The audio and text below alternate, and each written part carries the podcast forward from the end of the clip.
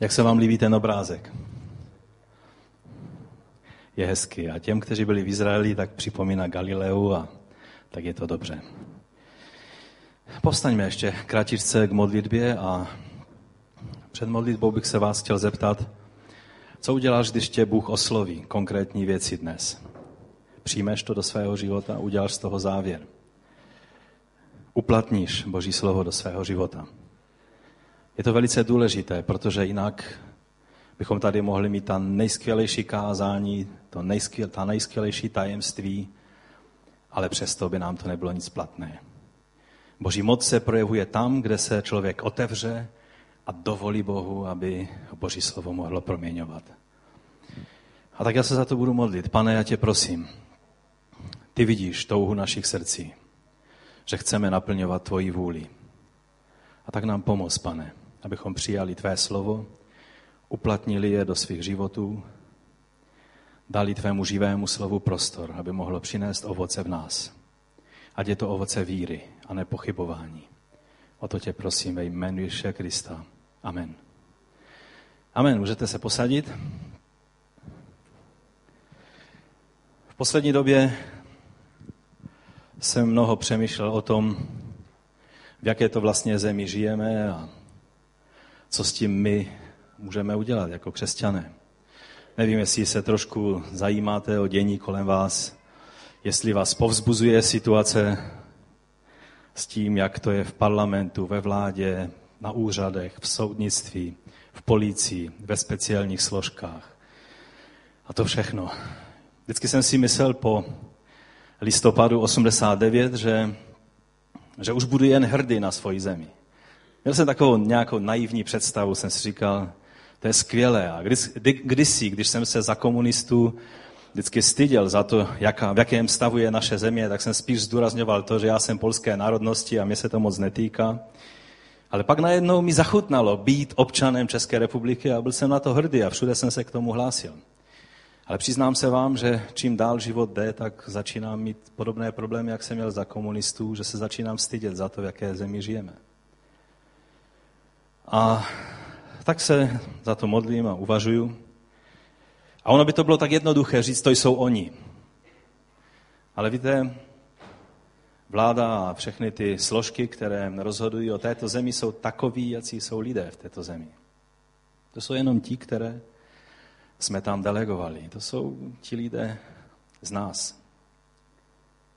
A my jako křesťané můžeme říct, no to jsou ti pohané, to nejsou křesťané. Kdyby to byli křesťané, bylo by to skvělé. A nad tím se právě chci zamyslet, jestli by to bylo jiné. Jestli skutečně jsme dostatečně jiní, než je tento svět. Aby naše životy přinášely změnu, která je potřebná.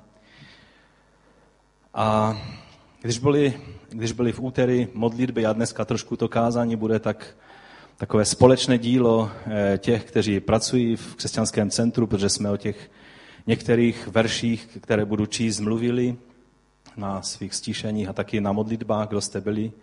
Než jsme jeli do těch okolních vesnic se modlit, tak Benjamin přečetl eh, místo z přísloví 11.11 11, o tom, jak město se pozvedá nebo prospívá, když mu spravedliví žehnají. Je to skvělé zaslíbení, je to, je to nádherné slovo. Já jsem byl velice tím povzbuzen do té situace, ve které je naší země. Eh, byla doba, kdy naše město na tom bylo velice špatně. Díky Bohu, že pro modlitby mnohých lidí, eh, můžeme říct tisíců lidí tady v, této, v tomto městě, tak to město je jiné, než bylo před léty. A tak když jsem slyšel to slovo, tak jsem se zaradoval a řekl, že jestli to platí ohledně našeho města, tak to eh, žehnání městu musí to platit i ohledně celé země. A, a víte, jako, jako věrný žák naší protestantské teologie, tak vždy, když se mluví o spravedlivém člověku, tak vždycky eh, automaticky tam nějak eh, začnu slyšet to slovo především ospravedlněný v Kristu. A tudíž, když e, slyšíme a známe, je to, je to známé místo vlastně z přísloví, že že žehnáním spravedlivých se město pozvedá, ve Staré Kralické je, to, je tam to spravedlivých doslova řečeno, tak eh, především vždycky tak nějak mi zní v uších i v srdci ospravedlnění jsou ti, kteří mají žehnat svému městu. Ti, kteří byli ospravedlněni krví Ježíše Krista. Protože naše spravedlnost není z nás, ale je od Pána. A to je správné a tak to má být. U Matouše v 9. kapitole ve 13. verši eh, v, 20. Eh, teda v 13. verši je řečeno, jděte a přemýšlejte, co znamená chci milosrdenství a ne oběti. Nepřišel jsem volat spravedlivé, ale hříšníky. To je povzbuzení pro všechny ty lidi, kteří si jsou vědomí toho, že jsou omezení, slabí a hříšní. A takové pán Ježíš přišel zachránit. Je napsáno, že nepřišel ke zdravým, ale k nemocným, že přišel dát spravedlnost těm, kteří spravedlnost neměli. A on jim udělil spravedlnost. A to je povzbudivé pro nás. Kdysi, když jsem poprvé, je už tomu asi 30 let, tak nějak více eh, se zahléděl do slova eh, v Koloském v první kapitole, v 20, 21 až 23, tehdy jsem to snad v každém kázání používal, to slovo, protože to je tak skvělá pravda, která mluví o tom, že jsme postaveni jako svatí, bez poskvrny a bez úhony před obličejem božím, ne naší sílou, ne naší spravedlností, ale tím, že nás on smířil. Já to přečtu. I vás, kteří jste mu kdysi byli cizí a svými myšlenkami a zlými skutky nepřátelští, nyní již usmířil. Dneska to všechno čtu z eh, té nové Bible, abych vás tak nějak trošku povzbudil si ji koupit.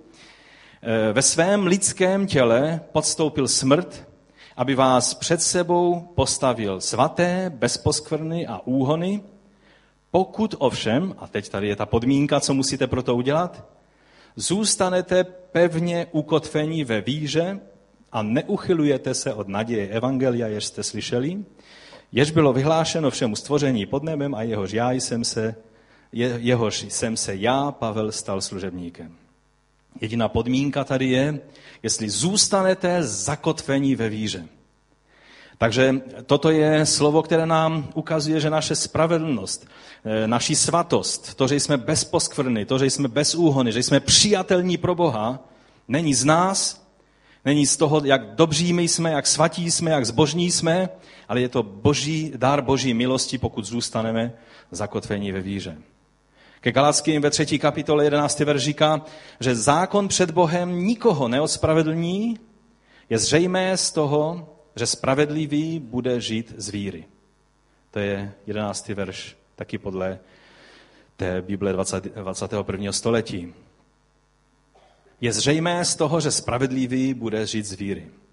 Abraham uvěřil a bylo mu to počítáno za spravedlnost, že? Takže jsme ospravedlněni skrze krev Pána Ježíše a toto je jedno z hlavních učení Nového zákona. Pokud někdo nepochopil z Nového zákona, tuhle pravdu nepochopil nic, protože to je jedna z hlavních věcí, která tam je řečena, která je zdůrazňovaná a kterou apoštol Pavel ve všech pádech stále znovu skloňuje a zdůrazňuje. Římanům, třetí kapitola 23. Všichni zhřešili a chybí jim boží sláva. Jsou však zdarma ospravedlňování jeho milostí skrze vykoupení v Kristu Ježíši. Zdarma jeho milostí jsme ospravedlňováni. Další slovo pokračuje vlastně 28. verš až 30. Máme tedy za to, že člověk je ospravedlňován vírou, bez skutku zákona. Je snah Bůh jen Bohem Židů? Není i Bohem pohanů? Jestliže i pohanů, jistě, že i pohanů, je přece jediný Bůh, ten ospravedlní obřezané díky víře a neobřezané skrze víru. Takže je skvělé, že můžeme být ospravedlnění a mít proto možnost řehnat městu, lidem i zemi, ve kterém žijeme. A tak jsem si uvědomil v úterý, že to málo využíváme. Že málo používáme eh, toto tajemství. Pokud hledáme řešení pro, eh, pro naše město, pro problémy našeho města, pokud hledáme řešení pro naši zemi, tak tady je velice jasná a konkrétní odpověď. Máme se modlit a žehnat našemu městu, naší zemi, protože to je to, co způsobí, že bude pozvednuto. A pak jsem si přečetl to slovo z přísloví v tom novém překladu a přivedlo mě to velikému zamyšlení. Já přečtu i desátý, jedenáctý verš. Přísloví 11, 10 až 11. A zase čtu z Bible 21. století. Když se spravedlivým daří, ve městě je radost. Když hynou darebáci, koná se oslava. No, s těmi oslavami, když hynou darebáci, zase nemusíme, nemusíme být tak horliví. Ale ta pravda o tom, že když se spravedlivým daří ve městě radost, to jsou spojené na doby. Pokud v nějakém městě není radost, znamená, že spravedlivým lidem v tomto městě se nedaří. A teď je tady ten jedenáctý verš. Požehnáním poctivých se pozvedá město. Ústy darebáků bývá bořeno. Začátkem týdne jsem měl cestu do Havířova tak jsem nějak cítil touhu zajet na kopec eh, na Žukov a tam se zastavit a, a tak nějak před pánem se chvíli zamyslet a modlit za naše město a to bylo ještě před těmi modlitbami. Pak jsme to zopakovali s eh, několika bratřími ještě i na modlitbách v úterý. Víte, když jsem, tam je takové dobré místo pod tím kostelíkem, který je nahoře, tak je vidět dobře celé město a obzvlášť eh, sídliště Svibice působí takovým uzavřeným, kompaktním dojmem, jako by nešlo do toho proniknout. Najednou jsem uviděl tu, tu uzamčenost. A tak jsem se ptal pána, páne, proč, proč to je jako nedobytný hrad? Proč, když nám dal postavit tady křesťanské centrum, proč ti lidé tady prostě nechodí? Proč, proč nemají zájem o to, co máme my? Kde je klíč? Kde je, kde je k tomu to tajemství? A tak jsem čekal, že, že snad pán nám dá nějaký evangelizační návod. Ale boží odpověď byla jednoznačná. A já věřím, že je to odpověď, kterou jsem přijal od Ducha Svatého. Buďme takoví, jak si máme být. Buďme věrní v tom, co jsme poznali před pánem. Když nebudeme činit kompromisy ve svém životě, když budeme věrným odrazem Ježíše Krista, pak o zbytek se nemusíme starat. Že ti, kteří touží po spravedlnosti, budou nasyceni. Ti, kteří hladoví po pravdě a po božím zjevení, ti to spozorují a ti budou nasyceni. Víte, najednou jsem si uvědomil, jaké všechny možné stereotypy se o nás křesťanech tradují. Co si lidé říkají. Já nevím, jestli se zajímáte o to. Já se občas zajímám a je to i mou povinnost, abych se zajímal o názory lidí na křesťany. Je to někdy velice, velice těžké vidět, co všechno se přisuzuje křesťanům, jak je lidé, kteří se hrdě hlásí k tomu, že nejsou křesťané a že už to nepotřebují k životu. Co všechno o křesťanech mluví. A víte, šlo by mávnout rukou a říct, lidé toho namluví. Problém je, že mnohé z toho, co mluví, je pravda. To je náš problém. Víte, když Josefa obvinovali, tak on mohl mít čistou hlavu a čisté srdce, protože to, co o něm říkali, nebyla pravda. Nebyla jeho věc se obhajovat. Petr říká, když vás pronásledují, tak jenom dbejte na jednu věc.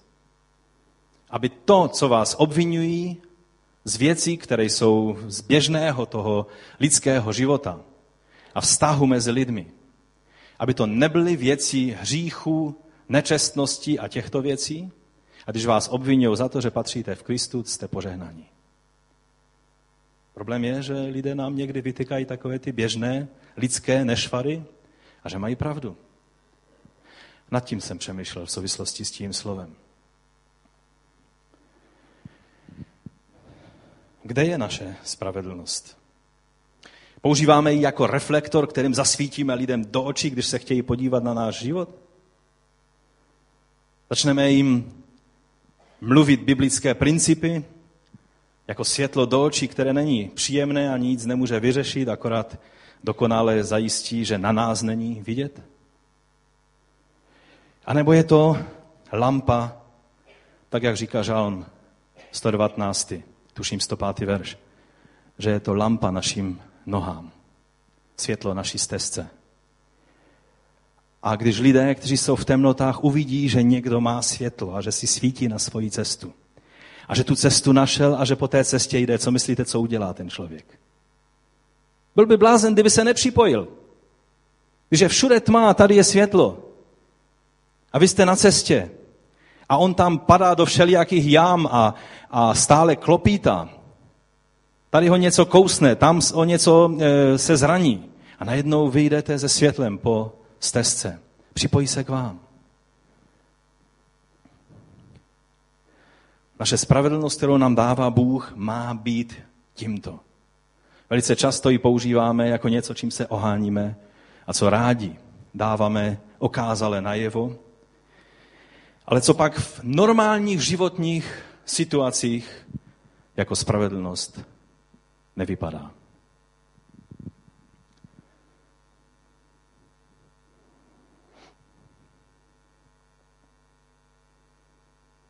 Takže je otázka, jestli žijeme naši spravedlnost, anebo je jen naším vyznáním víry. Minulou neděli jsme byli velice požehnaní s babičkou Halerovou. Všichni křesťané v republice ji říkají babička, já si taky odvážím. A myslím si, že to bylo velice, velice dobré a skvělé. Vidět člověka, který prošel celým svým životem, měl různé potíže, různé problémy ať od státu nebo od lidí. A přesto prošel vítězně a, a v tom vysokém věku jeho natření a vyznání je stále stejné, jako bylo za mladá.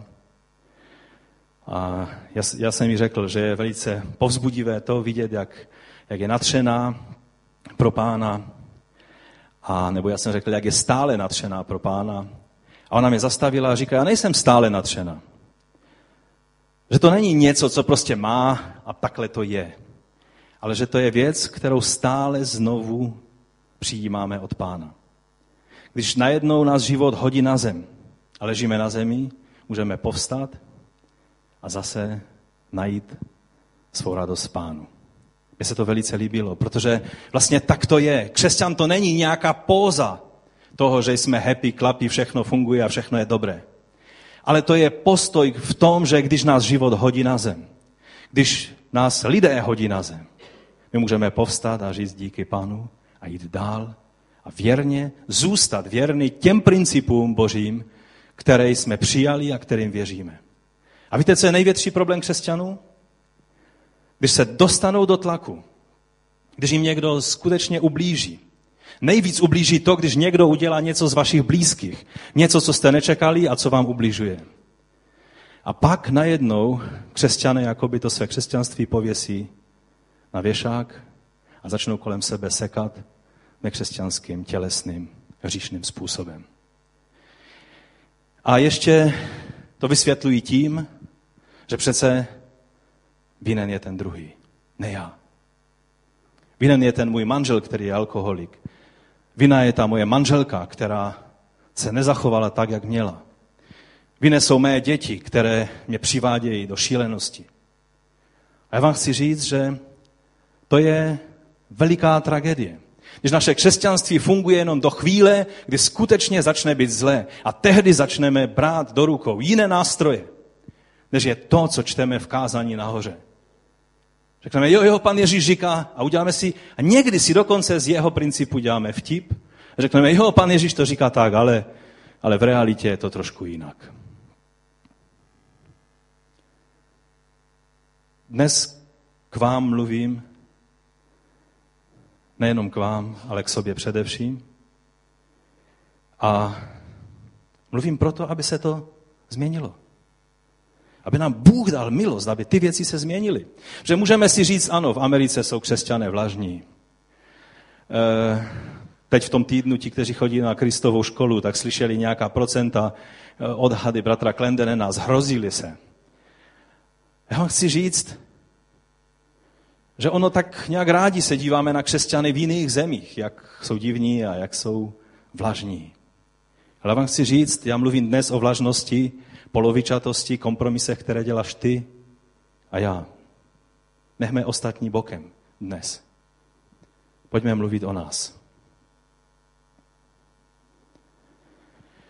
Když sestra Halerová mluvila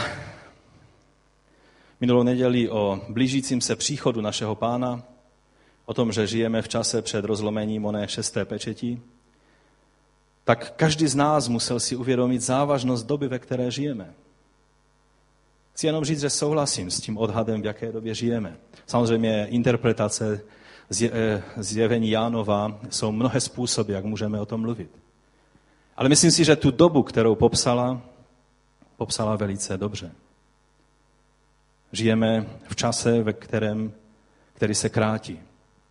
A když přijdou ty věci, o kterých mluví ta šestá pečeť, což můžou být absolutně nečekané zvraty v přírodě a, a v uspořádání země, které můžou uspořádání na, na naší země kouli změnit během okamžiku. A bude všechno úplně jinak, než je, než je dnes. Tak nás to vede k tomu, že si říkáme, tak jsme ospravedlněni od pána. Očekáváme příchod našeho pána a proto už to nějak vydržíme, počkáme za bukem, až přijde pán, tak budeme v pořádku. Ale já vám chci říct, že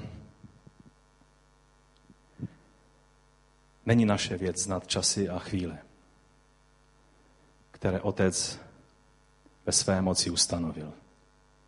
Ale na nás je, abychom z moci Ducha Svatého, kterého nám dává, byli tím světlem, kterým máme být pro ty lidi, kteří jsou kolem nás.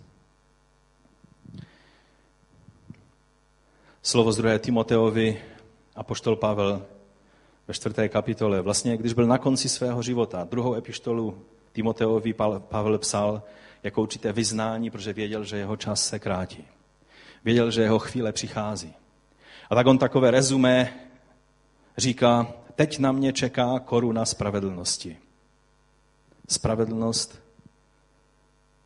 je vlastně, ta koruna spravedlnosti je vyjádřením toho, že on přijal ospravedlnění od hospodina. Tady je řečeno, kterou mi v onen den udělí pán, ten spravedlivý soudce. A nejen mě, ale všem těm, kdo s láskou vyhlížejí jeho příchod. Pavel se těšil na chvíli, kdy on odejde z tohoto života a bude u pána, že věděl, že je to nevyhnutelné a že eh, nepřítel mu naplánoval takovéto překvapení, ale on věděl, že Bůh to má ve své ruce a že to bude jeho slavný, slavné uvedení před svého pána, kde dostane korunu spravedlnosti. A tu korunu spravedlnosti říká, že dostane každý, kdo s láskou vyhlíží Ježíšův příchod. A tak toužíme potom, aby pán přišel. Toužíme potom, abychom byli účastní toho mesiánského věku, který on nastolí. Toužíme potom, abychom byli součástí jeho plánu. Abychom se s ním setkali na povětří. Abychom byli s ním tam, kde on bude. To jsou zaslíbení Božího slova. Takže podle toho slova připraveni na příchod našeho pána jsme tehdy, když jsme ospravedlněni a s láskou vyhlížíme příchod našeho pána. Ale teď mám pro vás tu důležitou zprávu. V poslední době, to znamená v té, v které žijeme, před příchodem pána bude záležet víc než kdykoliv předtím na tom, zda nejen jsme ospravedlnění, ale zda i svou spravedlnost žijeme. Bude to doba, ve které každý, kdo nežije prakticky svou spravedlnost, tak se ztratí. Nebude to čas, ve kterém vlažní křesťané budou schopni zůstat ve své vlažnosti, ale odpadnou. Nebude možné, aby teprve potom si člověk ujasňoval věci, ale přijde takový čas, kdy bude platit, abychom se drželi toho, co máme, aby nikdo nevzal naši korunu. Ve zjevení na konci Bible, v 11. verši poslední kapitoly Bible, je řečeno, kdo škodí, ať škodí dál. Kdo je špinavý, ať se dál špiní.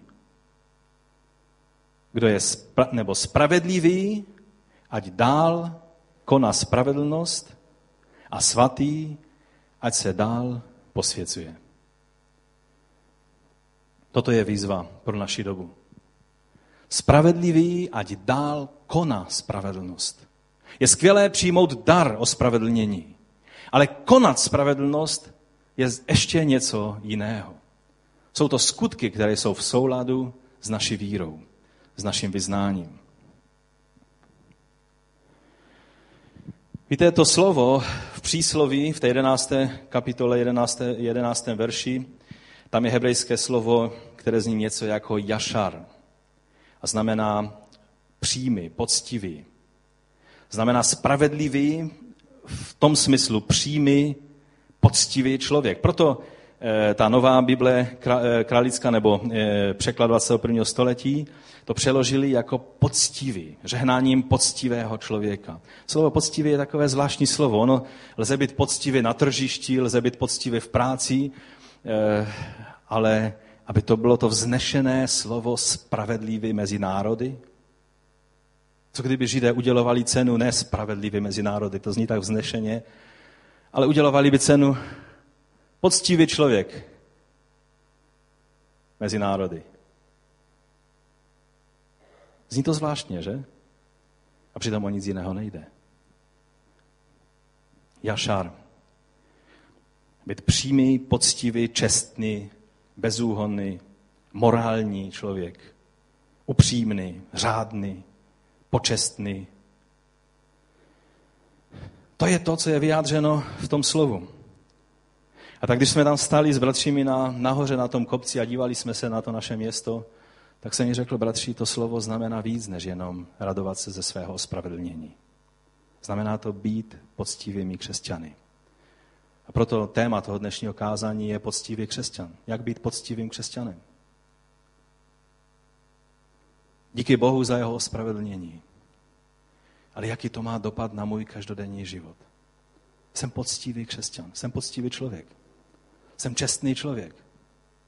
Jsem člověk, který, ať je to pro mě výhodné nebo nevýhodné, tak jednám vždy podle Kristových principů. Nejen tehdy, když je mě to na ruku.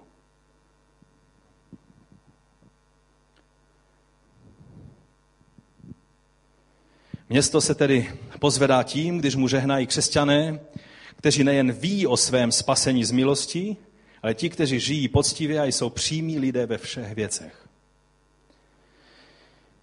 Co si o nás mají lidé myslet, když jim jeden den zasvěceně mluvíme o svých duchovních zážitcích, třeba i o uzdravení, o mluvení jazyky, o viděních velikých věcí od Boha, a pak se dostaneme do obtíží a začneme kolem sebe sekat a jednat úplně stejně jako lidé žijící bez Boha. Co z toho mají rozumět ti lidé? Že to je návod, jak mají žít? Jediné, co se stane, víte, je víte co? Že jim začnou lézt na nervy ty duchovní zážitky, o kterých jste jim mluvili.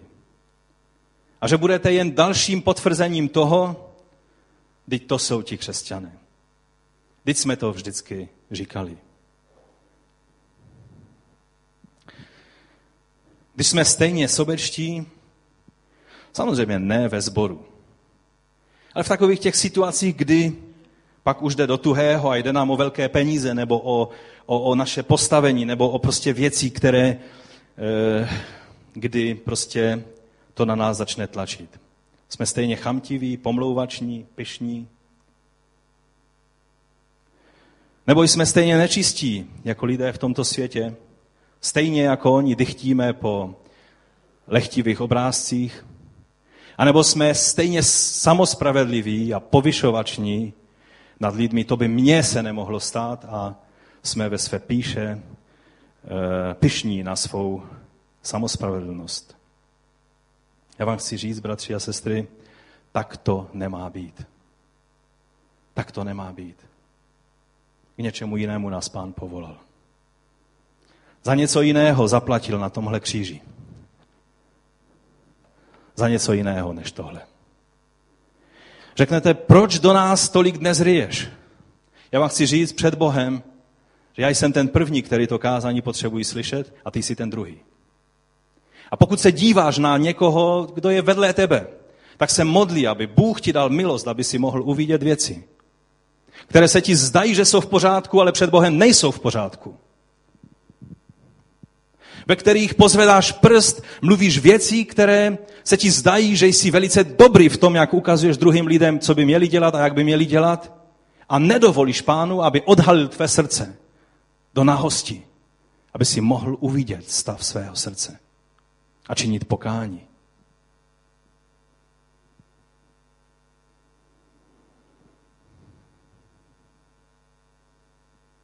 Efeským 5. kapitola od 8. verše je napsáno takto. Když jste byli tmou, ale teď jste v pánu světlem. Žijte jako děti světla. Neboť ovoce světla spočívá vždy v dobrotě, spravedlnosti a pravdě.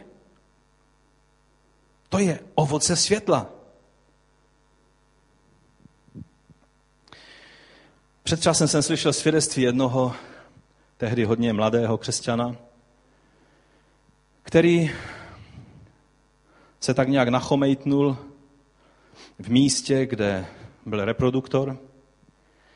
A na druhém konci u mikrofonu toho reproduktoru byl jeden starý, velice vážený bratr, který sloužil pánu. A nějakým nedopatřením ten mikrofon byl zapnutý. A on tam byl, ten starý bratr tam byl se svojí manželkou. A ten mladý bratr nechtíc byl svědkem toho, jakým způsobem ten starý bratr mluvil se svojí manželkou. Jak vulgární vůči ní byl, jak ji ponižoval. Jak strašným způsobem s ní jednal.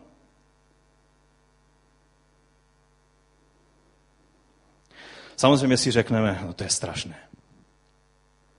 Ale zkusme se zamyslet nad tím, že bychom vždy žili se zapnutým mobilem. A jiní lidé by slyšeli, co mluvíme. Vždy. Mluvili bychom stejné věci? Jednali bychom stejně? Já vám musím říct, že mnohokrát bych se styděl.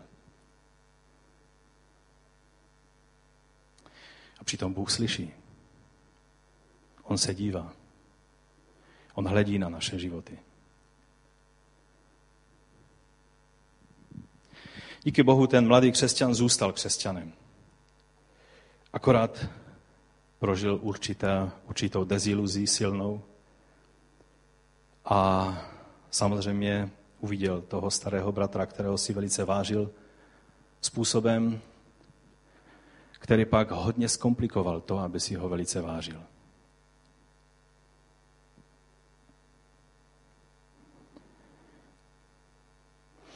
Víte, eh, v 60. letech, eh, nebo počátkem 70. let, velká skupina eh, křesťanů, celé rodiny, celé sbory, téměř celé sbory odjeli do Polska na východ, na místo, kterému se říká Běščady. A je to skvělý příběh o tom, jak křesťané přišli na pustinu a a do oblastí, které byly velice zaostalé a nevzdělané. A oni tam přišli jako skvělí lidé a přinesli tam mnoho požehnání a založili tam několik vesnic. A za to je jen chvála Bohu. A celkový dojem toho, co tam vnesli, byl velice pozitivní, protože to byli křesťané, kteří to mysleli s Bohem, nebo myslí s Bohem vážně. Ale když jsem s nima mluvil, protože jsem tam měl i rodinu, a, nebo mám rodinu, a, a někdy jsem se dostal i dost blízko k těm bratřím, kteří tam slouží e, jako pastoři nebo jako starší. A tak jsem, nebylo to vyslovené přímo, ale poznal jsem jednu věc. Že být tím křesťanem, kterým mnozí z nich byli ve sboru, protože víte, tak jak teď se scházíme, tak se scházeli i ti lidé se takhle znali ze sboru. Přišli do sboru, haleluja, chvála pánu. A pak celý týden tak nějak a pak zase ve sboru a chvála pánu. A najednou ti lidé zakládali společně vesnici, bydleli jako sousedé, byli občany obce, ve které starostou byl někdo z jejich bratří, který jim zrovna nevoněl. Pole měli tak, že jejich meze se dotýkaly a, a někdy to nebylo jasné, jak to tam uspořádat.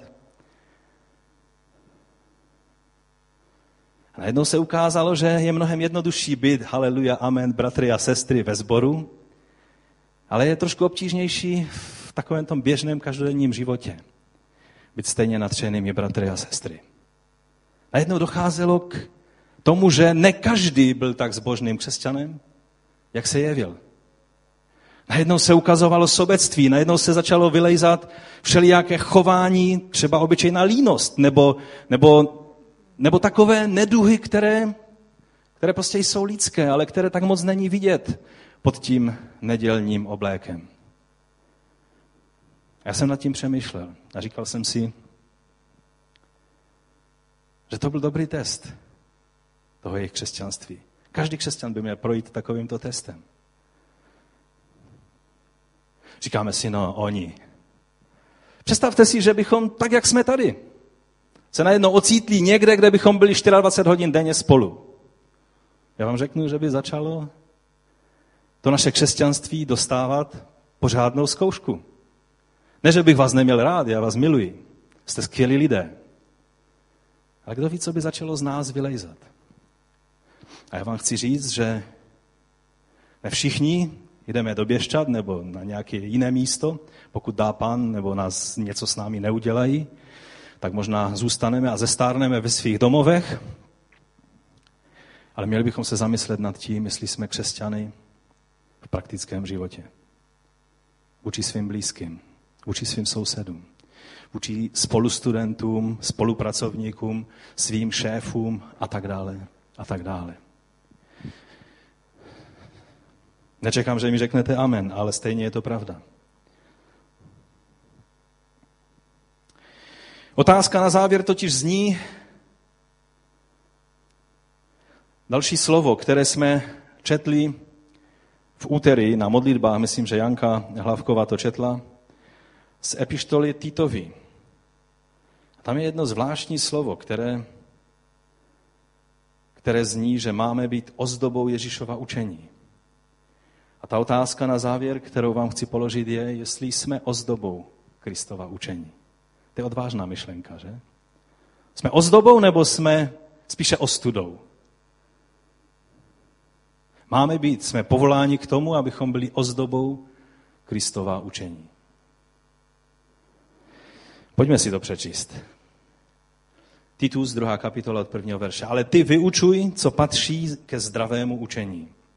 Starší muži, ať jsou střídmí, ušlechtilí, rozvážní, zdraví ve víře, lásce a trpělivosti. Také starší ženy. Víte, my bychom vždycky jenom napomínali mladé lidi. Ti mladí, ti mladí, prostě ti potřebují se napravit a udělat věci správně. My dospělí totiž jsme tak nějak rozjetí v tom vychovávání dětí, že bychom pak všechny lidi mladé, které vidíme, eh, rádi vychovávali. A poštol Pavel radí Titovi, mladému člověku, aby vyučoval starší lidi, jak se mají chovat. Zajímavé. Také starší ženy, ať se chovají, jak se sluší na svaté. Ať nepomlouvají, toto je první věc. Druhá věc je, ať nepropadají opilství. Nikdo z vás nepropadá opilství samozřejmě, že? Takže můžeme jít dál. Jsou vzorem dobroty. Ať učí mladé ženy milovat své muže a děti. Otázka je, co učíme mladé kolem nás svým příkladem. Učit slovem je jednoduché, ale, ale co jim, jaké signály jim dáváme svým životem, příkladem. Být zdrženlivé a cudné, ať je učí teda, být zdrženlivé, cudné, pečovat o domácnost, být laskavé, podané manželům. To v dnešní době nemůže platit, takže pojďme dál, že? Aby Boží slovo a teď poslouchejte. Aby boží slovo nemělo špatnou pověst. Jestli ty budeš mít špatnou pověst nebo já, je jedna věc. Ale Bůh nenechá v klidu to, když jeho slovo bude mít špatnou pověst. A ty a já to zaviníme. Jsme povoláni ne k tomu, abychom byli ostudou Božímu slovu, ale abychom byli ozdobou, jak za chvíli uslyšíte. Podobně napomínej ke zdrženlivosti mladíky. Ty sám buď vždy příkladem správného jednání. V učení měj poctivost a vážnost. Mluv zdravé slovo. Proti němuž nelze nic namítnout. Aby byl každý protivník zahanben a nemohl o nás říci nic zlého. To je velká výzva, aby nemohl o nás říci nic zlého. Služebníky, doslova tam je otroky, ale tehdy to bylo vlastně, to byli lidé, to byli zaměstnanci, to byli lidé, kteří nebyli jakoby eh, sami zodpovědní za své životy, ale byli zaměstnaní, sloužili 24 eh, hodin denně u někoho jiného. Služebníky uč, ať se podřizují svým pánům, ať jsou vždy příjemní, ať neodmlouvají a neokrádají, ale jsou věrní a naprosto spolehliví. Naprosto spolehliví. To je zvláštní slovo. Jak se může od otroka chtít, aby byl naprosto spolehlivý? Když je mu ublíženo, má trauma, je ve strašné situaci. A tady se jeho napomíná, Pavel si dovoluje toho člověka, kterému je ubližováno, se kterým si pán může dělat, co chce. A místo, aby Pavel šel a tomu pánovi řekl, co proto, tak napomíná toho sluhu, toho otroka. Aby byl jakýmto člověkem? Ať jsou vždy příjemní. Ať neodmlouvají. A neokrádají. To křesťané samozřejmě nedělají. Ať jsou věrní a naprosto spolehliví. A teď je ta věta. Tak, nebo tímto způsobem, budou vždy ozdobou učení našeho spasitele Boha. Víte, tato věta mě dostala. Já jsem musel říct pánu, pane, jestli teda já mám být ozdobou, tak mi odpust, že jsem často karikaturou a neozdobou. Že jsem ostudou a neozdobou. Že mé jednání nepřivádí lidi k úžasu, jak dobrý je Bůh, ale mé jednání přivádí lidi ke zmatku. Dále to slovo pokračuje. Boží spásná milost se totiž zjevila všem lidem. Učí nás, abychom se zřekli bezbožnosti a světských žádostí a žili na tomto světě rozvážně, spravedlivě a zbožně. Očekávání té požehnán, v očekávání té požehnané naděje už jsme zase u příchodu Pána. Slavného příchodu našeho velikého Boha a Spasitele Ježíše Krista. On dal sám sebe za nás, aby nás vykoupil z veškeré nepravosti a očistil si pro sebe zvláštní lid. Horlivý konat dobro. Horlivý konat dobro. Toto uč, povzbuzuj je a napomínej s veškerým důrazem. Nikdo ať tebou nepohrdá. To je celá druhá kapitola. Velice praktické slovo. Slovo pro křesťany. Titus byl pastorem zboru na Krétě čili je to slovo do jeho sboru. A teď závěrem. Ježíši velice záleží na tom, abychom si dali věci do pořádku. Nevíme, co přijde na tento svět, ale víme jedno, že zatímco očekáváme splnění slavné naděje, jak mluví Titovi Pavel, příchod našeho pána, tak máme žít tímto způsobem, rozvážně, spravedlivě a zbožně zatímco očekáváme na splnění té naděje. A možná jste na zhromáždění přemýšleli, co s tím má společného to slovo a ten obrázek. A já vám chci říct, že právě to, co teď mluvím. Ježíši záleží na tom, abychom si dali věci do pořádku. A poštol Petr, když Ježíš stále je povzbuzoval, aby šli do Galileje po vzkříšení. A my jsme o svácích na to, o tomto slovu se zmiňovali. Že on toužil s nima se setkat v Galileji. A já jsem si mnohokrát kladl otázku, proč zrovna v Galileji? proč tolik chtěl, aby, kromě toho, že se jim zjevil v Jeruzalémě a, a, a žehnal jim, pokoj vám a to všechno, co pak to nestačilo, proč v Galileji? A pak tam byla situace, kterou, když jsme tam stáli na břehu a viděli toho rybáře, jak, tam, jak se tam snažil lovit a moc se mu to nedařilo, já jsem za celou dobu spozoroval jedinou rybičku, kterou tam vylovil z vody, i když ty sítě, jak vidíte, má kolem sebe, tak jsem přemýšlel o Petrovi. On přišel do Galilei a když šli na vodu a, a chytali ryby a nic nechytili, a najednou z břehu je oslovuje pán. A oslovuje je ne tím, jak v Jeruzalémě, pokoj vám. A říká, chlapci, doslova děti, chlapci, máte něco k jídlu, že ne? To je doslovný překlad toho, co tam Ježíš říká. Tak co, kluci, máte něco nebo ne? Že ne? A můžeme to teologizovat, dělat z toho velké symboly evangelizace světa a všechno možné, protože v těch 153 rybkách se hledá všechny možné symboly, které můžou být. Ale já vám chci říct to, o co Ježíši skutečně šlo. Tak bylo dát Petrovi možnost, aby se znovu mohl najít před Bohem. Aby ta zklamání a selhání, která měl, když se posadil k tomu ohni, kde byl Ježíš a měl připravenou rybičku, tak Petr věděl, že byl jiný oheň, u kterého seděl před nedávným časem kde potupně, když mu řekli, já, ty jsi byl taky s ním. Ne, ne, ne, ne, ne já s, mě s ním nespojujte. Teď mluvíš úplně stejnou řeči, jak on.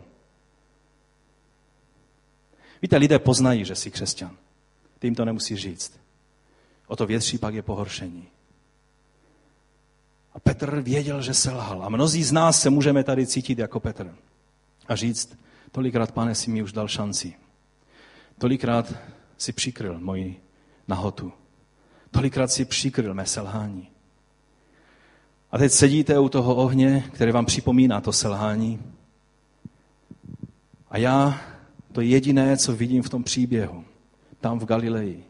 A tam pokaždé, co jsem na tom místě, které se traduje, že je to místo, kde se Ježíš setkal s učedníky, vždycky mě to zasáhne. Ježíš se prostě těšil, seděl tam u toho ohně a čekal, až se ti kluci přiblíží k němu. A pak na ně zavolal a Jan ho první poznal. Teď je to pán, říká. Petr byl první ve vodě a běželi a pak eh, vylovili ty ryby a přišli, že vlastně poznali podle těch ryb, že je to pán. A pak se posadili k tomu ohni. A Ježíš jim jednoduše chtěl dát najevo, že chce být s nima blízko. Že nechce nechat tu věc nevyřešenou v životě Petra. A to je moje slovo pro mnohé z nás, jak jsme tady na tomto místě. Ježíš nechce, aby ta věc, kterou prožíváš, to selhání, které prožíváš, to poznání sebe sama, které, které máš, nechce, aby zůstalo nevyřešené. Ale chce ti dát svou milost dnes. Chce, aby tvoje ospravedlnění srovnalo krok s tvým spravedlivým životem. Ve věcech, ve kterých jsi jednal podle tohoto světa. Ve věcech, ve kterých jsi podlehl nečistotě. Ve věcech, ve kterých jsi podlehl nebo podlehla píše. Ve věcech, ve kterých soudíš druhé a nevidíš sebe. Máš kládu v oku a, ne, a, a snažíš se vytáhnout stéblo nebo zdblo z oka svého blížního. To všechno, když nám pán ukáže, tak si říkáme, pane, já vím, že nejsem k ničemu. Ale takovému Petrovi Ježíš říká, pazme beránky. Potom, co Petr se bál dokonce odpovědět na jednoduchou otázku, Petře, máš mě rád? Miluješ mě? Pane, ty víš. Teď vidíš, jaká je ta moje láska. Když šlo do tuhého, tak jsem zapřel i to, co mám napsané na čele. Že ti patřím, že jsem tvým učedníkem. Pas mé bránky.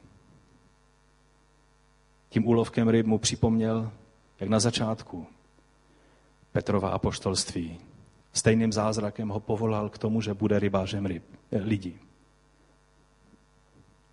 A teď mu dává milost. A ukazuje mu, ano, selhání bylo mnoho, ale já jsem pánem nové šance.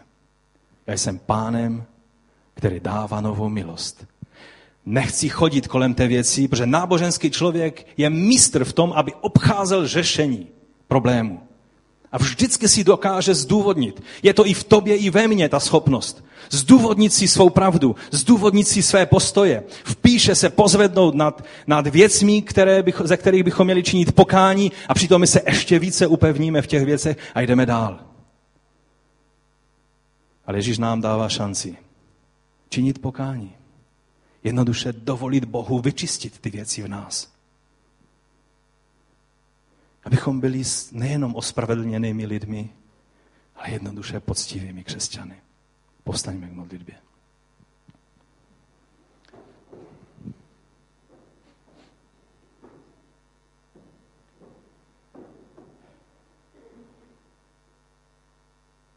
Ježíš se toužil setkat s Petrem v Galileji. Možná, kdyby tady byl dnes, tak by řekl jiné místo. Možná ty víš o místě, kam potřebuje žít. Kde víš, že se Bůh s tebou chce domluvit. Možná to není místo, ale člověk. Možná to není člověk, ale je to situace, ke které tě pán chce vzít, kterou si stále obcházel. Věc, kterou si odmítal řešit, protože to je neřešitelné.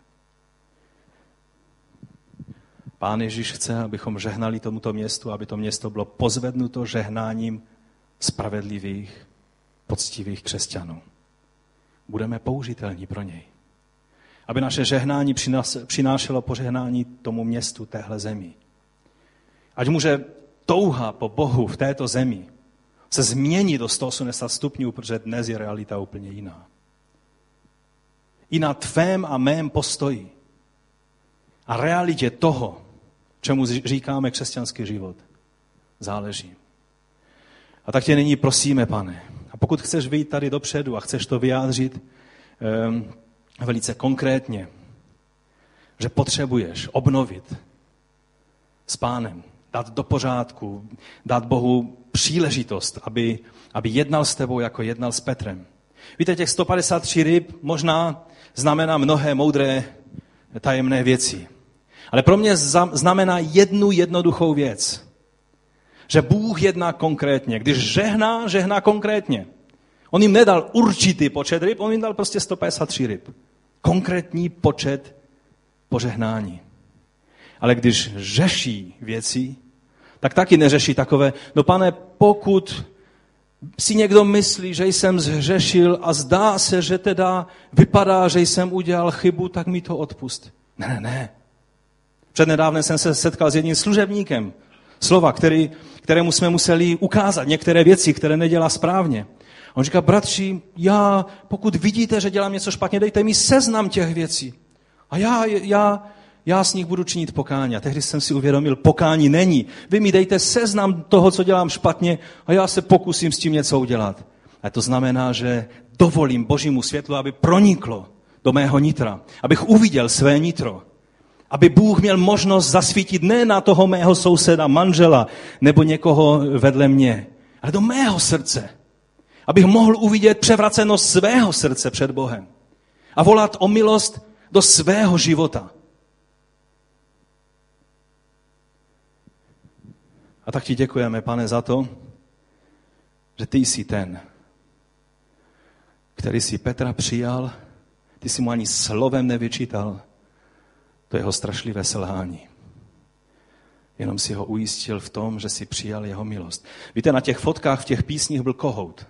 Já nevím, jestli Vladek nebo Halinka to tam dali, ale víte, co ten kohout znamená? Když kohout zakokrhal, to nebylo příjemné, ale, ale bylo to velice účinné. Že Petr si uvědomil, co se stalo.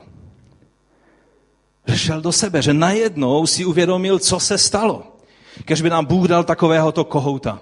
Kež by nám Bůh dal to spamatování, abychom uslyšeli jeho výzvu, abychom si uvědomili, že to není ten druhý, ale já, který potřebuji obnovit věci před pánem. A tak tě prosím, pane, za každého bratra a sestru, kteří přišli dopředu. Pane, stojíme tady, i já jsem tady. Ty víš, pane, jak velice potřebujeme obnovit svůj vztah s tebou. Ryzost, kterou jedině ty můžeš vypůsobit. Ale my po ní toužíme. Nechceme být jenom ospravedlnění. Chceme být jednoduše spravedliví, poctiví, čestní, řádní lidé. V těch běžných věcech, ve kterých se zdá, že na nich nezáleží a, a přitom místo, abychom byli ozdobou tvého učení, tak jsme často ostudou. Odpust nám to, pane. Odpust, odej mi. Dej milost tam, kde jsme selhávali do posud. A dej, abychom stáli před tebou v novotě tvého zmocnění, odpuštění, tvé milosti. O nic jiného tě neprosíme. Jen o to, aby to, za co jsi zaplatil na kříži, pane, za co se lila tvoje krev, kvůli čemu si byl přibyt k, takto, k takovému to strašlivému nástroji smrti. Aby to nebylo nadarmo v mém životě každého jednoho z nás. Ale když si zaplatil takovou cenu, tak aby skutečně naše životy byly protknuty tvou milostí, tvým světlem, abychom jednali, ať je to pro nás dobré, anebo se zdá, že tím všechno ztratíme, když budeme, zůstaneme věrní tvým principům, tak dej, abychom zůstali věrní. Prosím tě, pane, dej, abychom byli opravdoví, čestní, poctiví křesťané tady v tomto městě. A když nám dáš milost, že lidi budou tím požehnáni, že toto město bude naším žehnáním požehnáno a pozvedne se a mnozí lidé budou hledat tvou tvář, tak se budeme radovat. Protože budeme vědět, že je to tvá milost, která to vypůsobuje. A tak ti za to děkujeme a chválíme tvé jméno. Amen. Amen. Ať vás pán požehná. Víte, je dobré si uvědomovat, že nám Bůh dává stejnou milost, jako dal Petrovi. Protože když vidíme Petra jednat ve skutcích, to byl nádherný nástroj boží moci. Ale to byl ten týž Petr, se kterým Bůh potřeboval dát do pořádku věci. A on je dal, on ho nenechal. Amen. Toto je konec našeho zhromáždění, pokud ještě je nějaká...